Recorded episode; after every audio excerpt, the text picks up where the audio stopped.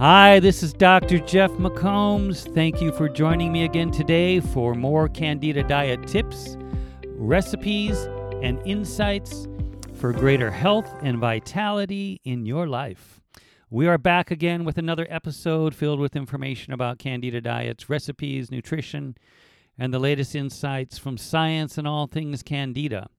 This is episode 17 and today's episode is going to be a short look at the effects of antibiotics from a uh, hopefully more humorous perspective. Hopefully, you'll appreciate it as such and perhaps be able to remember these effects more easily. Sometimes uh, making something a little bit more humorous makes it easier to remember than trying to remember a lot of science facts. I've written many posts on the effects of antibiotics and how that causes candida um, and also a lot of the risks that are inherent in antibiotic use. And I consistently cite the overwhelming science associated with their use. So if you want to see the posts and the science, just go to candidaplan.com, C A N D I D A P L A N.com, and search for antibiotics, and you'll find at least 20 maybe 20 to 30 blog posts supported by science on the negative effects and risk of antibiotic use. And here are the top 10 reasons to take antibiotics. Number one, it helps my doctor feel like he's actually doing something for me. Number two, my MD gives them away like candy, and I have a sweet tooth. Number three, being gassy and bloated helps to hold my pants up. Number four, I'd like to have a weak immune system for the rest of my life. Number five, antibiotic resistance is one of the top three threats to human health on the planet, and I want it to be number one. Number six, it's the new Russian roulette. Number seven, I need to gain some weight. Number eight, I'm feeling out of touch with my local ER. Number nine, Having the runs will make me move faster. And number 10, I do not want to live forever. So let's just go back over those real quick. Hopefully that was humorous, but uh, if not, there's some supporting uh, evidence to go with this. It helps my doctor feel like he's actually doing something for me. This is so true. Um, medicine is not where it should be by any means. And if a doctor doesn't know what's going on with you, more than likely you're going to get an antibiotic regardless. There was one doctor who was found in a study where 98% of the people who went to see him received antibiotics. And if we look at many of the uh, symptoms that we experience in the body when somebody is ill, a lot of times that's related to the immune system. And the immune system creates the achiness, the fevers, the fatigue, the malaise. You know, so and that's all part of the immune response. But antibiotics can suppress the immune system, and therefore you feel better. Number two, my MD gives them away like candy, and I have a sweet tooth. I think that kind of goes with number one. They are the most overprescribed drug on the planet. Number three, being gassy and bloated helps to hold up my pants. Uh, when you destroy all the bacteria in the intestinal tract within five to seven days of antibiotic use, it creates a big problem makes it harder to digest food. There's more bloating. The effect, uh, the beneficial effect of the microbiome on not only liver gallbladder function, but pancreatic function and digestion is gone. I'd like to have a weak immune system for the rest of my life. Most of the immune system is located in the intestinal tract, up to 70%. So when we affect the microbiome by wiping it out, we also affect the immune system and cause lifelong alterations. Number five, antibiotic resistance is one of the top three threats to human health on the planet, and I want it to be number one. They estimate by 2050, um, antibiotic resistance is going to kill about 10 million people a year. So we can probably put that into a little bit better perspective.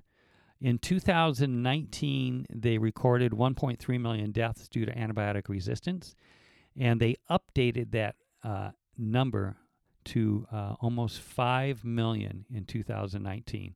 So we're way ahead of the track that we uh, thought was going to take us to 10 million deaths by 2050. Looks like it's going to happen a lot sooner. And it um, at 5 million, it is the number three killer um, on the planet. And at 10 million a year, it'll be number one. And that is uh, just to put it in perspective. COVID deaths were about 3 million a year. So by 2050, uh, 10 million a year will be three times that. But as of 2019, we already surpassed that. Number six, it's the new Russian roulette. You don't always know what you're going to get when you take antibiotics. Some people do die outright. It's it's a small number, but they do. Some people are left with paralyzing issues.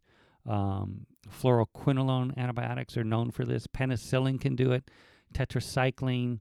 Uh, Helmut Kohl, who used to be the uh, the ruler for Germany, uh, the leader, I think, Prime Minister. Um, his wife took penicillin and she developed a severe photosensitivity and was never able to go outside again in the sunlight. If she wanted to walk outside, she had to go out at night when it was dark with no lights around, and it was miserable for her to be, uh, to say the least. Uh, number seven, I need to gain some weight. It doesn't happen just in chickens and cows who are fed lots of antibiotics to fatten them up.